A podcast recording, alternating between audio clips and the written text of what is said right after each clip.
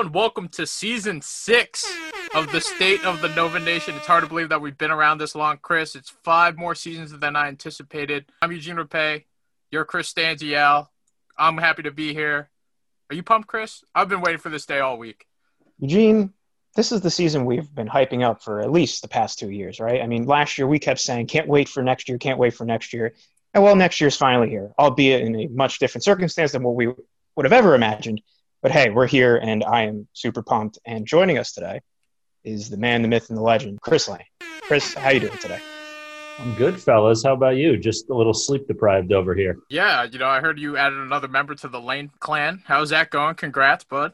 Thank you. It's good. Yeah, I've got uh, I've got two little girls now, so um, you know we're working on the jump shots and uh, you know more importantly the jump stops, especially for the three year old who's uh, running around the house like the Tasmanian devil. Have you already taught her whoosh go? You know, hands up for free throws. No, you know it's funny. She's she. This will be her like first basketball season, I think, where she's actually like into the sport. Um, she just got into football this fall, and so I'm pretty excited to to get her into Villanova basketball. Yeah, it's definitely a good quarantine hobby. I mean, have you been hanging out in there for the longest off season that we've probably ever had in our life? Yeah, you know, it's uh, I forget if we've talked about this before, but I travel a lot for work, um, so I could not have timed uh, the pandemic better for for like work circumstances. I went from being on a plane every week to to working out of my house for the past nine months. So it's not been so bad. We we timed that with a move uh, to Hilton Head to the beach, so it's been you know sun, beach, golf on repeat. No, no complaints here. Great setup. Any new hobbies or uh, cool party tricks you taught yourself during quarantine?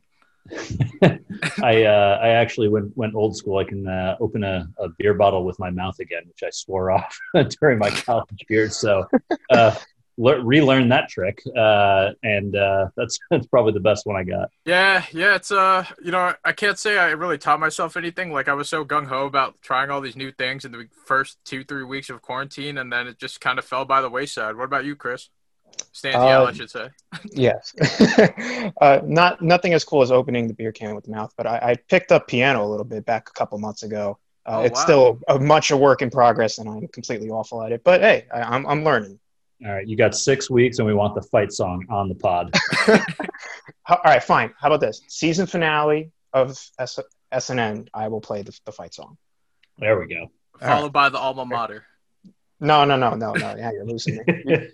we got another two seasons before we get there. Yeah, please, come on. Stands on the keys. Rick Pitino back in college hoops. UConn back in the Big East. What a strange time. What a great time and a great way to kick off the 2020-21 season, though obviously the expectation and the hype is high. Probably been high, Chris. Like you said, we've been talking about it all last year. I, I would say even preseason last year, we're already like, look, no mm-hmm. disrespect to this upcoming season, but in 2020, 21, this team is going to be pretty damn good. Yeah, yeah. It, we were hyping this up for long, long ago. And obviously, we were not expecting this whatsoever. But hey, we're here now, and we were still hoping Saddiq Bey would be back, but that that's okay. I mean, he's probably going to get a high draft selection, probably looking like a lottery pick, as a few mock drafts have pointed out the past couple weeks. I know the draft's next week, so I'm pretty excited for him. Pretty much the really the only like real minutes we lost off the roster. I mean, we also lost Tim Saunders. Unfortunately, didn't get to go out with like a real send off to his college career. But you know, losing just those two, I, I, think we're ready to run it back. Do you guys, uh, you guys, I, I, won't be on next week, I'm sure. So I'm going to take the opportunity to ask you: Do you uh, do you think he can end up on the Sixers? Do you think he falls that low, gets traded there? I mean, or do they keep the streak alive of avoiding Villanova players at all costs? no, they'll pick him and trade him. they'll trade up. They'll trade up to fire him off somewhere else. Oh yep. no, no! You got to get that 2025 first round pick, man. Come on it's tough because it's like you know Saddiq Bey, like obviously being here in New York, it's like oh if he went to the Knicks that'd be great. I'd buy a jersey, this and that. But then it's also like uh, he deserves better. He deserves better than to come here. yeah, I'm a I'm a Knicks fan too, and I just I, I don't wish that. yeah, it was same deal with Mikal Bridges. It was like oh wow, like it'd be sick if he went to the Knicks, but then no, no, no, no, no. Yeah, yeah, we like him too much. so obviously, you know, Saddiq would have put Nova over the top best of luck to him as he just kind of waits for his fate in next week's NBA draft. Weird to think that that's you know all the way here in November, but you know COVID times. How pumped are you guys for this year's team with everyone else back? Lane, come on, man. I, I know you've been kind of like MIA a little bit on on VU hoops, but you know every time you you come on, you get the people back. You get the people back. How pumped are you for this year's team? Uh, I I'm like trying to restrain myself. Honestly, I think um, like the biggest concern I have is not Villanova related. It's just like weird season. You know, we've already had apparently one COVID shutdown in the program, which hopefully maybe means it's run its course to the team, and you don't you don't have to deal with that going forward. But um, that like that's that's what I just don't know, right? We don't even have a, a schedule posted after December at this point. So like, you know, I'm kind of just like trying to bide my time and think like, okay, this this could be really fun. Hopefully, we get through the season. Um, with everything else going on in sports around the world, you're kind of like, uh, gosh, it feels like a crapshoot at this point. Um, but you know, with the team itself, I think the the the organ the NCAA, I would call it the organization. Shoot me. Uh, and the NCAA looks wide open this year. Um, I, I, saw Jeff Goodman put out a tweet. Uh, I think it was yesterday or a couple days ago, uh, where he said like you could honestly throw uh, the Zags, Baylor, and Villanova into a hat and just pick one and call it the best team in college basketball. Like those three are a cut above everybody else, and and I completely agree with that.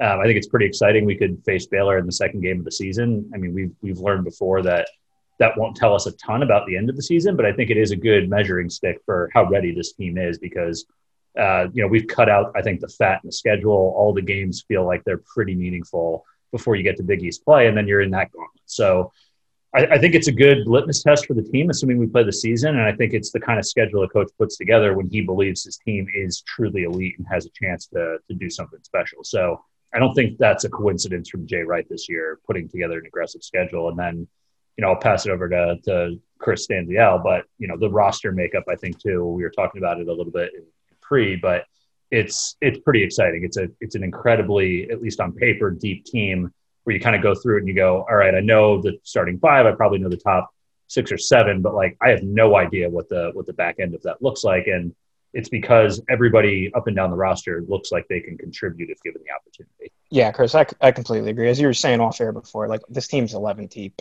Like, and all, I, I know you kind of made fun of it before, but like legitimately, like all 11 guys are like kind of good. So it, it's super exciting to see that. And then uh, to your point about cutting the fat off the schedule, I mean, if we beat Baylor in round uh, in the second round of, I guess, of the tournament, second game of the year, that would be the number two team in the AP poll, opening P- AP poll. And then later on in the season, at least assuming everything goes well, you'll have number four uh, right now, number four Virginia. So like you're two, getting two games like back to back, like just to show your worth. And against Texas in there too.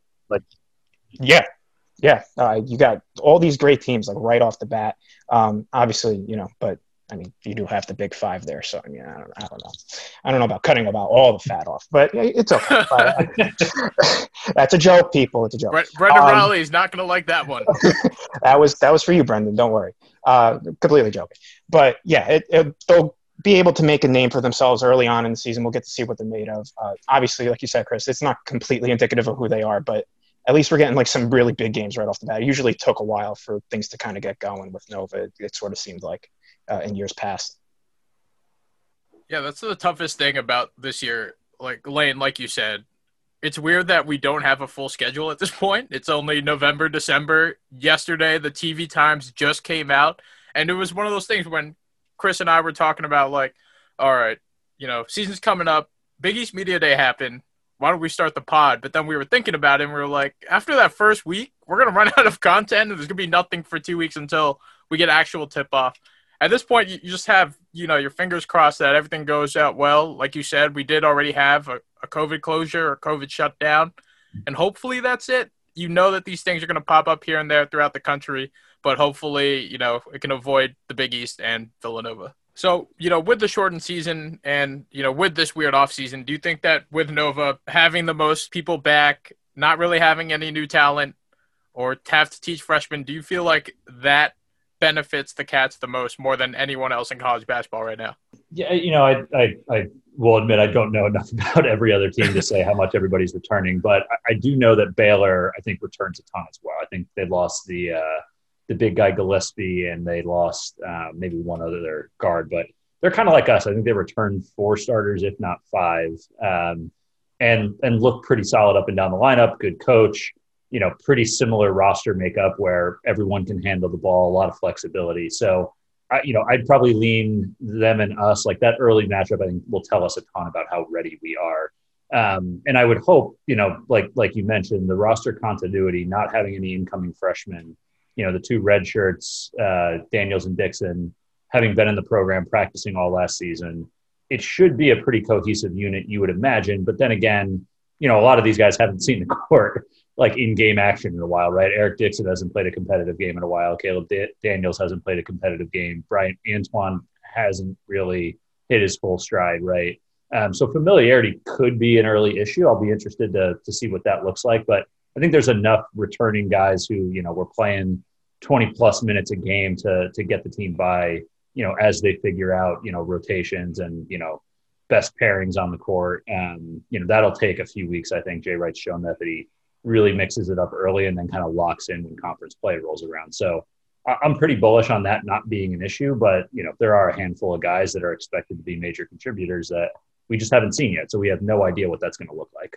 Chris, my question to you is like in, in years past, you kind of saw like w- at least later on in the year, like Jay would have like a complete short leash with some of the, the younger guys and whatnot. But obviously, like in a shortened season right now with uh, everything that's been going on, do you think he's going to be willing, more willing to kind of let these guys roam free and try to figure out those rotations because of the unfamiliarity, or do you still think he's going to kind of revert back to his old ways with the short leash?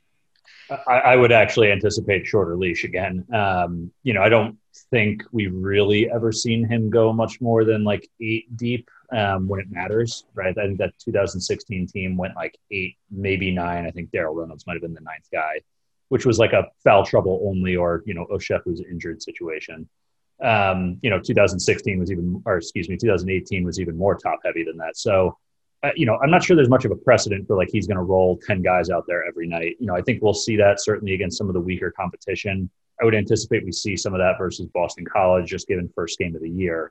Um, he generally rotates early and often, but like night two, whether it's Baylor or Arizona State, who's also in the top 25, um, you know, I, I think he probably shortens that rotation and tries to get a big win on the resume. Um, and then just, you know, you mentioned shorter season overall, right? There's less games that are considered, you know, tune up games or buy games or whatever terminology you want to use. And so I would expect that that rotation gets pretty ironed out. I'm just really intrigued though, because if you listen to people, you know, within the program, they're pretty high on Caleb Daniels and, and Eric Dixon. And if you want to put those two guys in the rotation, like you're kind of talking about kicking somebody else who was a part of the rotation last season. And I, you know, I would say you know, maybe that's Cole Swider. Um, you know, maybe Bryan Antoine doesn't really make it. Maybe Brandon Slater's the odd guy out. But like, I, I just don't see a world where we're running 10 deep. I, I feel like I get my hopes up every t- year we have a deep team, or at least appear to have a deep team. And it just never really comes to fruition. I know, right? Like, I would have loved to see a platoon swap or anything like that, but we're not going to get yeah. that. So, oh. what do you think the starting lineup and the rotation looks like? You know, we do have one guy to replace Saddiq Bey, some guys coming off redshirt years. That's going to complicate the equation a little bit, but at the same time, abundance of options, and there's no denying that. I, I was actually talking about this with a friend of mine, and I, I, for the life of me, couldn't name the other two starters. I, I honestly don't know which way they're going to go. You obviously have Gillespie, you obviously got Jerry, and you got Jermaine Samuels now, the other two, I, I honestly don't know where they go with it. I mean, I would love to see Caleb Daniels in there, but I don't know. Part of me is just like so traumatized from the Joe Cremo experience that I just don't know what to make of transfers anymore. Uh, I, I, I have really high hopes for Caleb Daniels, though, like significantly high, but I, I just don't know if that'll be able to crack the lineup initially. But I, I would love to see Daniels and, and Dixon in there and maybe give Antoine a little bit more time to kind of work back in. Because, I mean, yeah, the injury riddled season be damned, but I, I still think it would be cool to kind of see that. Yeah, I you know I, I think what I think will happen and what I want to happen might be two different things. Yeah. Um, what I think will happen is you'll get Gillespie, uh, Justin Moore, Jermaine Samuels, uh, Cole Swider, and uh, Robinson Earl starting. And I, oh my, I, God, I completely forgot about Justin Moore. Oh my God. I was, I was oh going to say something, but I was like, hmm. dude, no, please, next time. What, does he, what does he have under his bag of tricks? Holy crap. I was so, I, I honestly just completely disregarded him because of the whole six man thing, but that, that is awful on my part. Jesus Christ. Wow. All right. I'm Justin sorry. Moore's in. Justin Moore's in. I, I, completely forgot about him. See, this is how this is how long it's been since our since our last game. This is how bad it's been. Okay. It's all, it's all good, man. He, uh, yeah, I, I obviously I'd, put him in there. Jeez, I'd be, yeah, I'd be shocked if he wasn't starting. Um, but, but Cole Swider's like I think the guy that I think probably will get the early season nod, just longevity in the program. Like we saw him, I think, start a few times earlier in his career, and you know, if he's made strides on the defensive end and he's you know, n- not going to rely solely, I think, or at least primarily, not solely, but primarily on, you know, being able to float the perimeter and hit down uh, open shots. Uh, I, you know, I think he could get that nod just on seniority. What I would like to see happen is a little different than that. I would, I would put Caleb Daniels in the lineup just based on, you know, some of the stuff I've read during the offseason and some of the people I've heard from that, that, you know, are closer to the program. They rave about him. Um, and if, and there was a few pieces done in the offseason where, you know, some opposing coaches who had faced him at Tulane talked about him, and they were just like, he's going to kill it at Villanova. Like, no, no doubt in their mind, right? It, it, feels very much like what we were getting out of Eric Paschall when he was, um, you know, in his redshirt year. People just like raved about the work ethic, about you know the um, about the performances he was putting in, you know, on the scout team. Heard a lot of the same. So I, I would really like to see us go. I think maybe sm- you consider it smaller, right, with three guards, and then you've got you know Samuels and Robinson Earl, neither of which are you know the biggest guys in the world. But I really like that because everybody can handle the ball, everybody can shoot the ball. I think that's like a little bit closer to the makeup of our 2018 team, where it was like, what what do you do with this? How do you defend this? Um, you've got defensive concerns there, but you know I think Collin Gillespie has proved me wrong. Very good defensive player last year. I thought Justin Moore is a great on-ball defender. Jermaine Samuels, great defender um, you know, you go up and down that lineup, everybody can defend. So I I'd like to see us roll with that first. I think that's a more exciting lineup to me, um, a more dynamic lineup.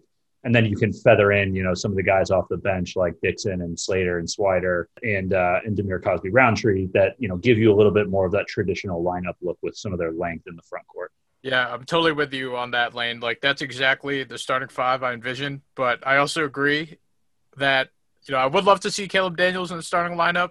I just don't know if Jay's going to roll that small. I could also see him possibly overtaking Moore, where Moore still stays on the bench and Daniels kind of jumps him ahead just because of seniority. I mean, like you Blasphemy. said, he, Blasphemy. I don't know about that. I mean, he was the man at Tulane. You know, he's getting like triple teamed on like a four twenty-seven team, and you know, despite that, he was still dropping buckets. Yeah, I, I, I like him a lot. He's um, uh, his game. I watched a lot of his highlights um, last season. Really like his game, but I agree with you. I, I think Jay Wright, like he's talked about it a lot about that four guard team uh, back when we were all in school, or at least I was in school. Probably age dating myself here. Um, and that was like completely out of necessity. That was not for um, you know for any tactical reason. It felt like it was just like these are the four best guys we got because we're we're so banged up. Uh, so I'm not sure he'll be willing to go there just yet, but you know, he he seems to have adopted a little bit more of like an analytical, statistical approach to the way he approaches the game, you know, over the last five to ten years. And I, I would be shocked if that five man lineup, whether it's starting or not, I think they're going to look extremely good on the offensive end uh, as the season progresses. Yeah, like Gillespie, Moore, and then you have Jermaine, and then you know either Daniels and then JRE. Sounds great.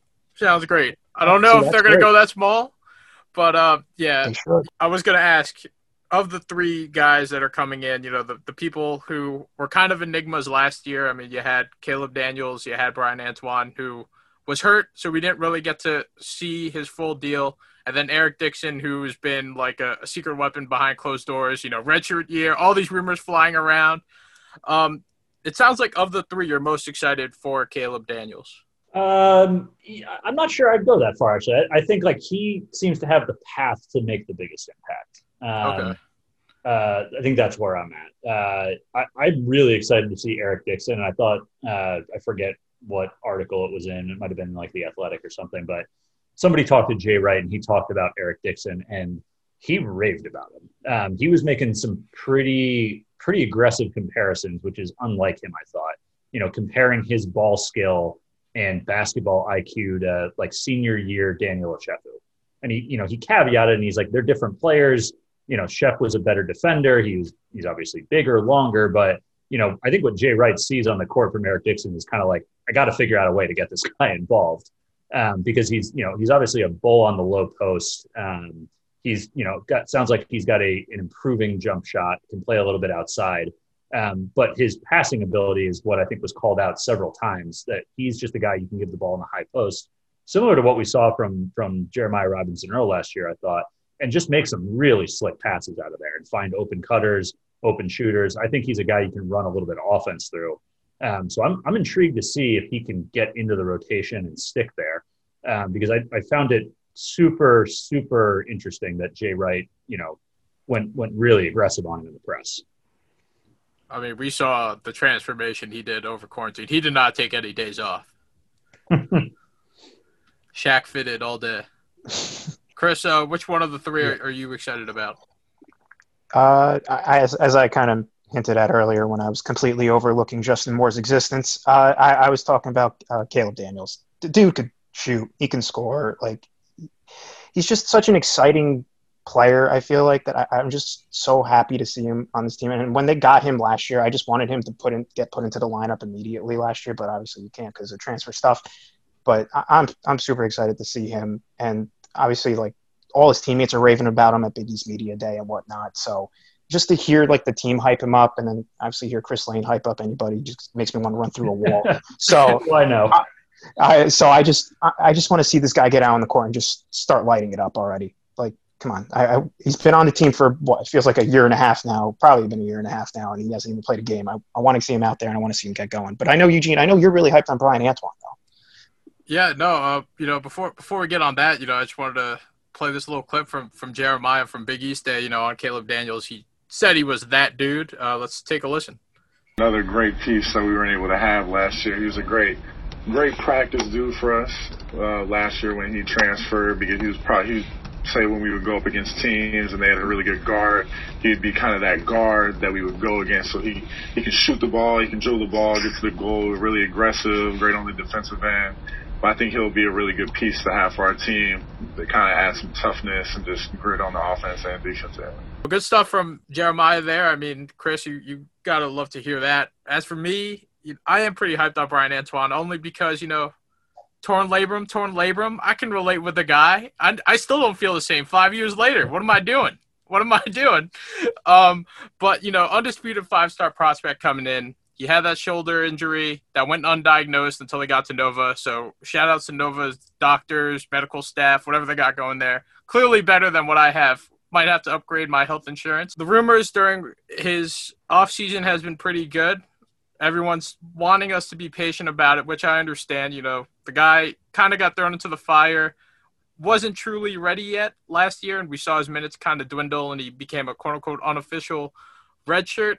But you know, now that he's fully healthy, he's had a year in the system.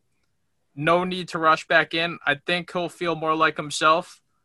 I'm most excited for him, but I, I don't know if he's going to get those early minutes right away. Like, I can see him being like the seventh or eighth guy just for now only because I, honestly, I don't even know what this rotation is going to look like. There's definitely a lot of different ways they can go with it because, as we mentioned before, a lot of talented guys on this team, and it's going to be hard to see who's going to be the odd man out. But I think Antoine is definitely going to have a bigger role, and I'm pretty psyched for him.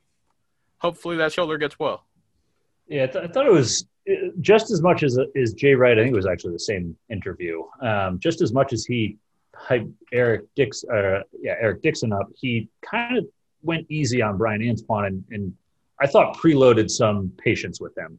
Uh, you know, he mentioned obviously we all know last year he had stop start, uh, mostly stop, um, and then you know tried to I think play through it. And I think that's it's good to see out of him that he wants to be on the court and he you know doesn't want to just redshirt, um, you know, for health reasons. I think that's the right attitude to have, and I, I think there's a lot to take from from his ability to work hard um, during what I'm sure was like not the year he thought he was going to have. Um, but heading into this season, um, Jay Wright mentioned that like it's the first guy they've ever had where he's you know entering his second year in the program and he's missed missed both strength and conditioning sessions over the summer. Um, you know, the first one for injury, this one for COVID. And you know, I thought it was interesting that he called Antoine out because it's like, well, everybody missed this year, right? Um, and you know, not everybody has the same issues as him, but you know, why would you call him out if you didn't think, you know, we need to be patient with him, we need to give him more time, and we shouldn't expect him to hit the ground running right away. Um, so I, I, think he's probably, if I were to read between the lines of that, probably still got a little ways to go. Um, I do think he'll be part of the rotation this year, uh, and I do think you know he is a, a an extremely talented uh, and super athletic prospect. Um, and hopefully he can take a leap this season to make an impact on the court.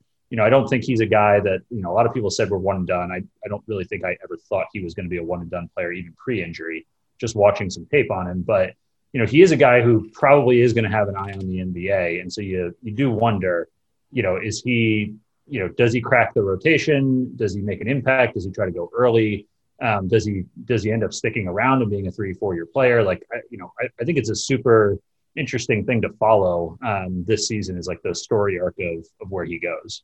Yeah, it's one of those things where you know at Big East Media Day, Jay was definitely like, "Oh, you know, these guys are gonna be great, but don't jump on them too fast." Despite him saying that, you know, his teammates have had positive things to say. We got this from Jeremiah Robinson Earl who had this to say about Bryan Antoine? Um, he's been doing very well. I feel like player like him coming in last year, getting hurt towards the beginning, and then kind of just easing his way.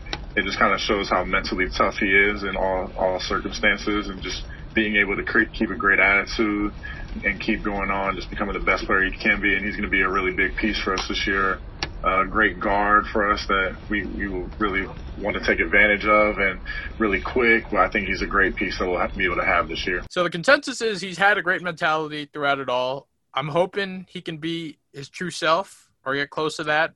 We'll see what happens. But outside of Antoine uh, Lane, I'm with you on Eric Dixon only because I've seen him during the City of Basketball Love days with Josh Verlin. Definitely definitely a talented guy coming out of Abington, and I'm hoping we get to see some good stuff from him this year, some post redshirt year magic. So with all this hype for this team and all the new pieces, we asked the VU Hoopsters, you know, the wisdom of the crowds, to see how confident they think this team will go this year. I know it's early. We didn't even play a game yet. 33% think we'll be national champions. 8% think we'll be runner ups. 37% think we make it to the final four. So that's that's a pretty good chunk over there. Final four later, that's pretty good.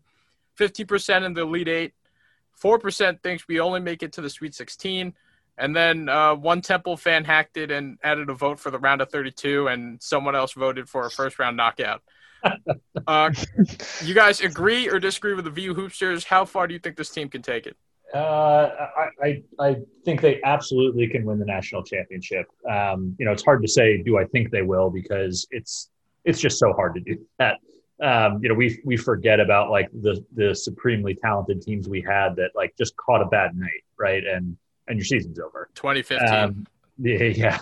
Uh, that was that was during my bachelor party in Las Vegas. Oh no! Things, no. did not uh, things did not go well at the, no. the Trace, uh, Beach Club. Um, there's an incident. Um, so uh, they're, uh, you know, I think they absolutely can win the whole thing. I, I, would expect them to be, you know, one or two in the Big East this year. I think them and Creighton are, you know, far and away the best teams in the league. Um, there, there's great depth in the league this year, so you never know. Somebody could surprise, but I think they're a cut above. And then I, you know, I, I think it, like every year, it kind of depends on what matchups you get, right, and and how you're peaking heading into the tournament and just given the roster makeup and the seniority with with guys like Gillespie and, and Jermaine Samuels and, and Dada, I, I do think like they they look like a national championship team. They, they look like a team that'll be resilient, uh, that that should be able to score a lot of points, should be able to defend pretty well. You know, they go deep, so they should be able to you know weather you know some injuries if you know guys miss their game or two. It shouldn't be you know a, a death sentence for them. Um, but you know, there's there's a couple other teams that look just like them at the top, um, and there's a lot of unknowns going to the season with the rest of the league, um, or the, or the rest of the NCAA. You know, in and around the top 25. You know, we just don't know with a lot of these teams. So yeah, I would say ask me again when we're kind of halfway through the Big East season or, or trending towards the end of the Big East season. I think we'll know a lot more about the rest of of the competition. But you know, certainly they've got the capability and they've got all the tools to win it all. Yeah, Chris, I'm I'm with you there. It, it is a little too early to kind of make any sort of determination on that, but they have all the pieces for it. For like, I have to say, Final Four or bust at this point. There's just too much talent to not make the third weekend run at all. So I'm thinking at least Final Four. With obviously they have the potential to be national champs. So but it's it's still way too early for that. Oh yeah, but you know, there's no fun in educated guesses. You gotta you gotta go all out there, make the ball. All right, stake in the ground. We're winning it all. defeating COVID, defeating whatever yeah. team we have to play, it's gonna be great. We're probably developing the vaccine as we speak. I was just going to say, you also don't know how the NCAA tournament is going to shake out either. Like, how are they how are they going to make it work and who's going where and whatnot? But that that's obviously we're assuming a completely normal season here. Oh yeah, we don't even have a January schedule yet, so Yeah, I don't even I don't even know if we can we can dive into what that'll look like. But you know, there are there are a few VU Hoopsters that were pretty pessimistic because of COVID. About six percent of readers in that same poll said that COVID will take away another NCAA tournament. How optimistic are you guys that, that we'll get through it this year? Honestly, I think my optimism is slowly rising each day. The NCAA tournament is the easy part of this. Yeah, no, yeah. I mean, like going through the whole season. Yeah, I mean, the the NCAA tournament. It's like if we get to you know, let's let's say we get to January first, and it's like it's a shit show, right? Like there's Corona outbreaks everywhere, games are getting canceled or postponed, like it's a mess. I- think if you're the NCAA, you can very easily say, okay, everyone take a chill, practice for a month. We're going to go right to the NCAA tournament. We're all going to bubble up, uh, you know, in various sites. Like like the way the NCAA tournament is structured is actually like perfect um, for this. Like we got the blueprint from the NBA. The bubble works. So I'm, I'm really not like I'd be shocked if we don't get an NCAA tournament this year. I think the far greater risk is like the regular season becomes a, a disaster week to week. Yeah, do you think the Big East should go ahead with uh, bubbling us up? You know, we got the Midwest bubble out there, and then we got the East Coast bubble over here. Yeah, the uh, I'd say yeah, go for it, um, and then we can blow up the NCAA. We can actually pay some of these guys. And Yes, yes. We can make some real change here. Um, Mhm. uh, that's like the real reason why nobody really wants to do that. Obviously, is oh because yeah. at that point you've got to acknowledge these guys as as uh, you know what they actually are, not uh, not property of the university. So uh, I, I I I'm happy that the Big East seems to be like really in front of this. I, I've, I'm like super impressed. I think I've said it before, but like super impressed with Val Ackerman. Oh Um, yeah. she, she's Total been like just a, home run for the conference uh, every step of the way, and I think she's handling this perfectly too. Like, you know, hey, here we can project uh, two months out. Here's what the schedule looks like. We're going to reassess as we learn more, and we we're making contingency plans for a bubble, and you know, we want to play this season. Like, she seems to be taking this. You know the way I wish college football took it, which is you know seriously, and trying to figure out like how do we actually play this season without going through what we're going through with college football, which is like every few hours it feels like another game that gets canceled for that weekend. Uh, and I don't think anybody wants to see that from basketball. So I would trust that she's watching that and she's uh, informing her decision making with the rest of the schools around the lessons they're learning from you know football's failures right now. So scale from one to ten. How optimistic are you that we go through this whole thing? Regular season, Big East tourney, NCAA's. We're gonna have games canceled. Oh, there's definitely going to be a oh, yeah. canceled. We're Oh, not- without a doubt. We're not I'm talking play about like. Um, I do think well, I, I you know, I, it's it's hard to say with the regular season because like, what is what is finishing the regular season look like? Do I think everybody's going to play their 20 game schedule? No, no. I, I think you know I would put it probably the correct mark around, and I forget what the what the protocols all for, are that they've laid out for basketball, but you probably get a few games per school missed just because somebody gets exposed and has to shut it down for a week or two. Um, so you probably end up playing like somewhere between 15 and, and 18 games, I would guess. And then, you know, but the the postseason, the tournaments, like that, that's the easy part. And I, I just, I fail to see like why that would be hard to, to execute. Um, it'd be really short sighted of the NCAA um, to do it again, right? I think last year they made an aggressive call, which was the right call, which is like, we have no idea what's happening. There's like a live outbreak at Madison Square Garden in New York City right now. Like, we've got to just shut it down. Like I think that was the right call, but we've we've learned a lot from the NBA that if you are smart about this and you know, sorry, no fans, like let's post everyone on Zoom on the on the background of the broadcast, like it, you can make it work and it's still really fun and it's still great. And like, you know, part of what I love about the NCAA tournament is obviously like traveling and watching Villanova play, but more of what I love about the NCAA tournament is watching Villanova play and win.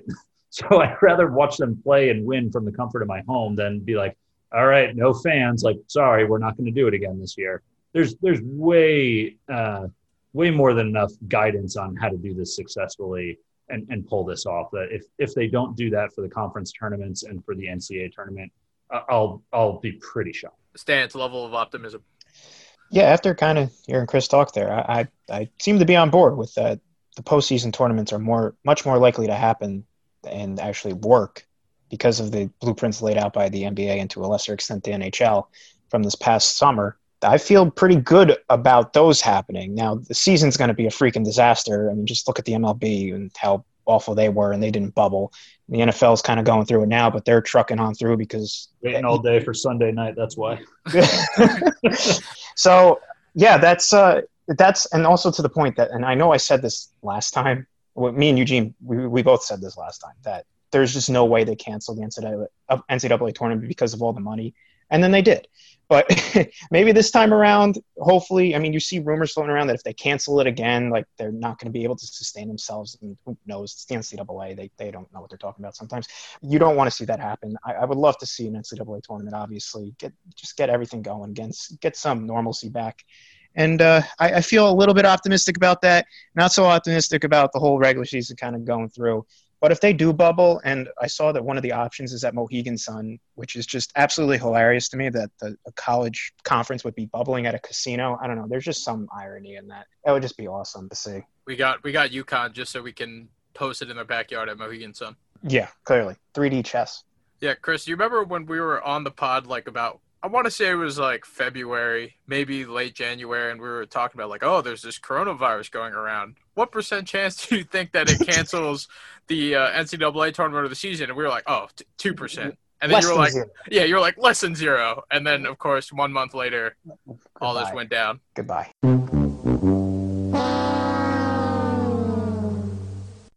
Yeah, and uh, hopefully, hopefully we're uh, we're here for the rebound on that. It, it felt. I mean, in, in defense of that, like last year, it just felt too big to fail. Right? Um, there's Right. so much money at stake for hosting that that tournament that you're kind of like, what, like, what, like, why would you not figure out a way to do this? Like, even if it, even if the PR and the optics look horrible, and you look, you know, like the biggest shitheads in the world at the end of it, like you still made billions of dollars. So like, why would you not try? That like that was my line of thinking. I you know I think I kind of coped with like they shouldn't do it, but I was like I kind of think they will because like you know I'm sure CBS or whoever owns the rights is calling them like yeah guys like we're we're we're gonna need to do this now. We got we got ad buys booked up for the next three months. Yeah, it was one of those things where they were uh, Rudy Gobert and Donovan Mitchell get it, then everything shut down. NBA and then all the other leagues fell like dominoes. Although the Big East was the last basketball conference to keep on rolling, we did get a half of basketball at a very very sad Madison Square Garden with only like hundred fans and the band. Well, that's just because they were scared the Paul was going to win it all, Eugene. They had to shut it down right then and there. Yeah, they, they needed to spare us the embarrassment.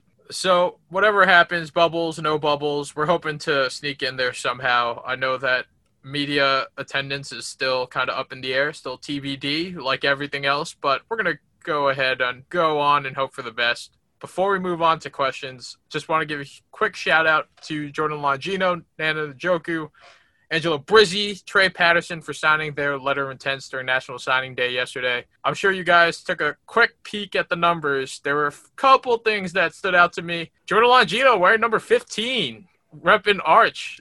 I wonder how people feel about it. That's Reggie Redding's number. Oh, oh, see, I said that. I said that one time, and I got in trouble. The uh, the thing that stood out to me is that you know poor Nnanna didn't even get a number, so He got what 22. what the hell's up with that? Oh, did he? I only saw one graphic of him where he's holding the ball in front of. Oh, I yeah, I know, it? I know it's what you're talking about. Yeah, I like looked at it and I was like, oh, so so what number is he? And then it was like in the it was like in the actual text or the tweet.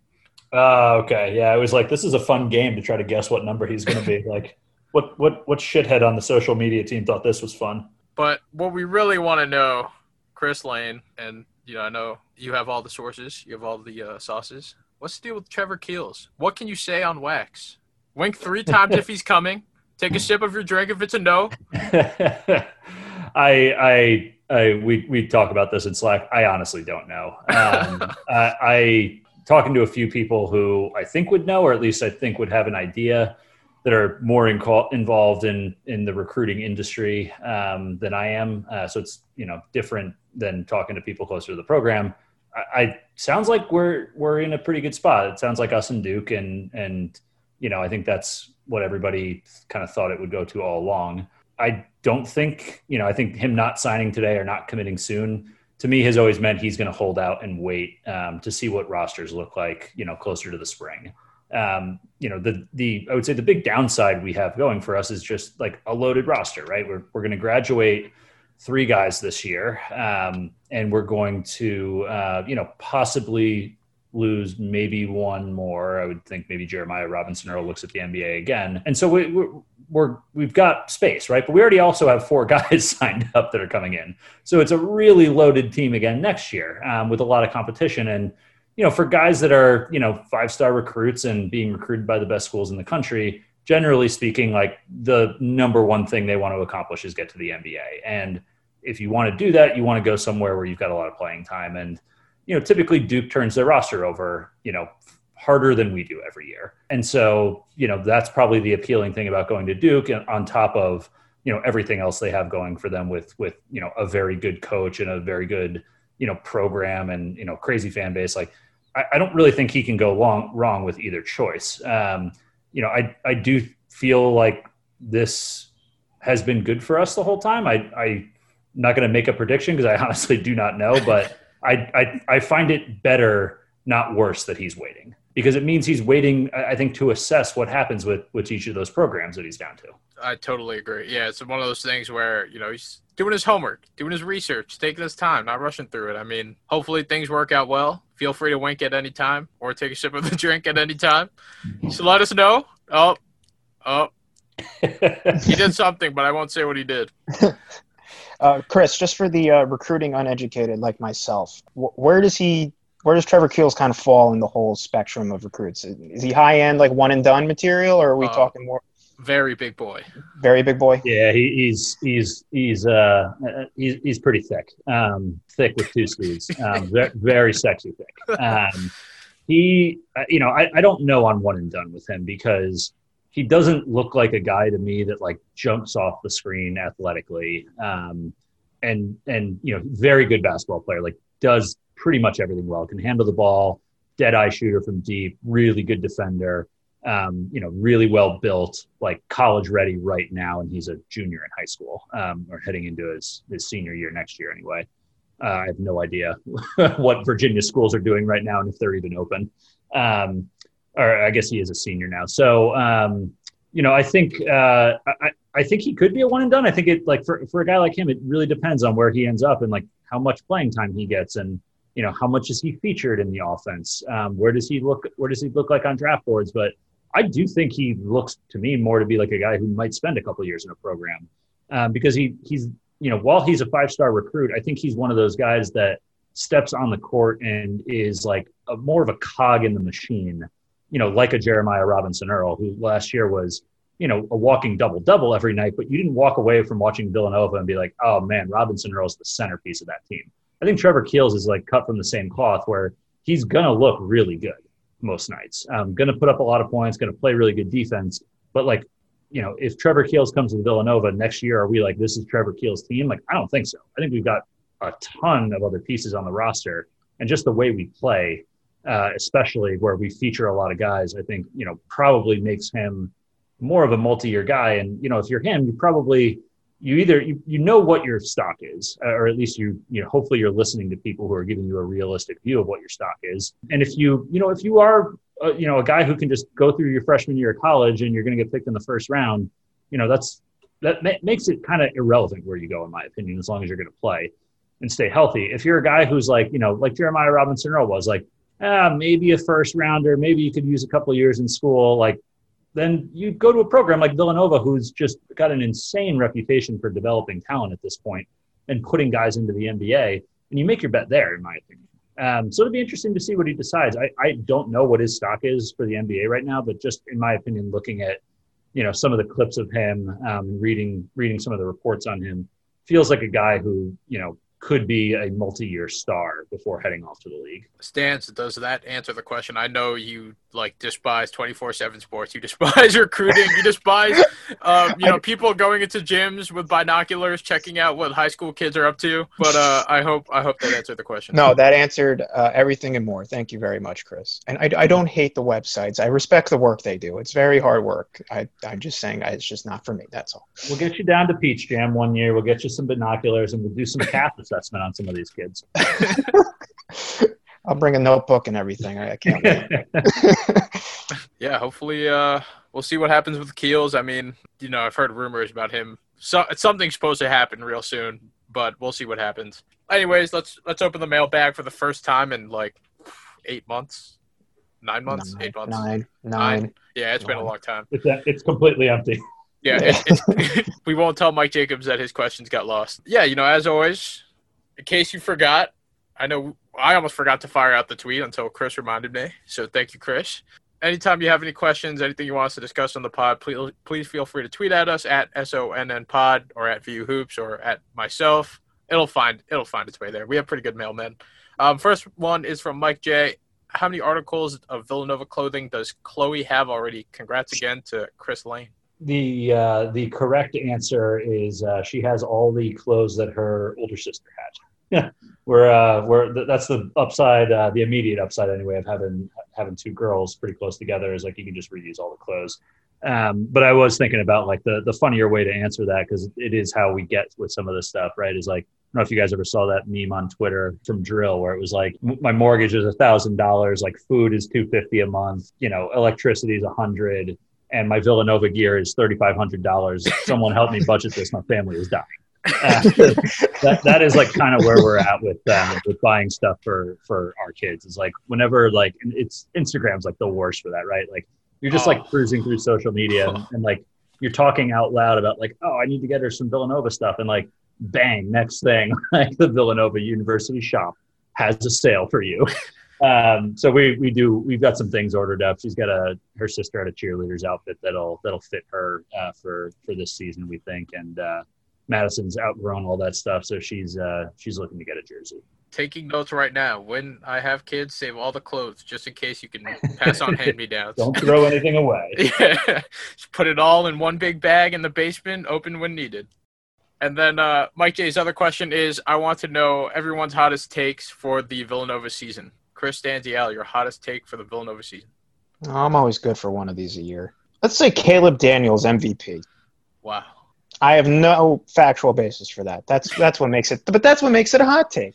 All right, guys. That's well, that's what Skip Bayless does. You know, he just kind of mm-hmm. Yeah. shows up, puts a microphone in his face, talks about what he feels. You know, it's kind of like running conversation, running commentary. And he's got millions of dollars, so can't really say I blame him. Chris Lane, what, what do you guys say? Jay Wright gets thrown out of a game this season. for Wow. The first time and I can't remember. Um, I do remember he used to get thrown out. I feel like a couple of times, uh, or at least heat up like really often. Um, I, I can't remember now if he's been thrown out, but uh, maybe I'll revise my hot take to like Jay Wright over under two point five technicals this year. I think I'm going over. I think he's uh, he, he believes in this team. He's he's got his heart in it. He's got his passion in it, and I'm sure we will run into some uh, some zebra shenanigans out there this season uh, that'll wind him up, and and uh, we'll get our we'll get our Jay back. My hot take is uh, Jay Wright suits are 40% down in favor of casual game days because there's going to be no fans. COVID year, it's an odd year. So, you know, loosen up a little bit, show up in maybe just a polo, not three piece suits. Wow, I like that. I could see I could see him doing that. Yeah, I was you just know, about to ask that too. I was just about to ask, do you think Jay ab- abandons the suits this year without anyone in the stands? cameras probably would be more on him since there's less fans to show. So I don't know. That is true. But at the same time, you know, it's kind of got that like middle of Thanksgiving or, you know, that feast week tournament where everyone's just rolling up in polos or like t shirts. He's got the Hawaiian lei around his neck. I don't know what they're going to do at Mohegan Sun. Maybe something a little festive. And then this one got into my DMs. This is from Rob Ensom. All right. Outside of Creighton, who is number two in the Big East preseason poll, uh, who do you think is the biggest threat? Now, we're going to do like a Big East preview show next week, but, you know, just for right now, who do you think is going to be the biggest problem?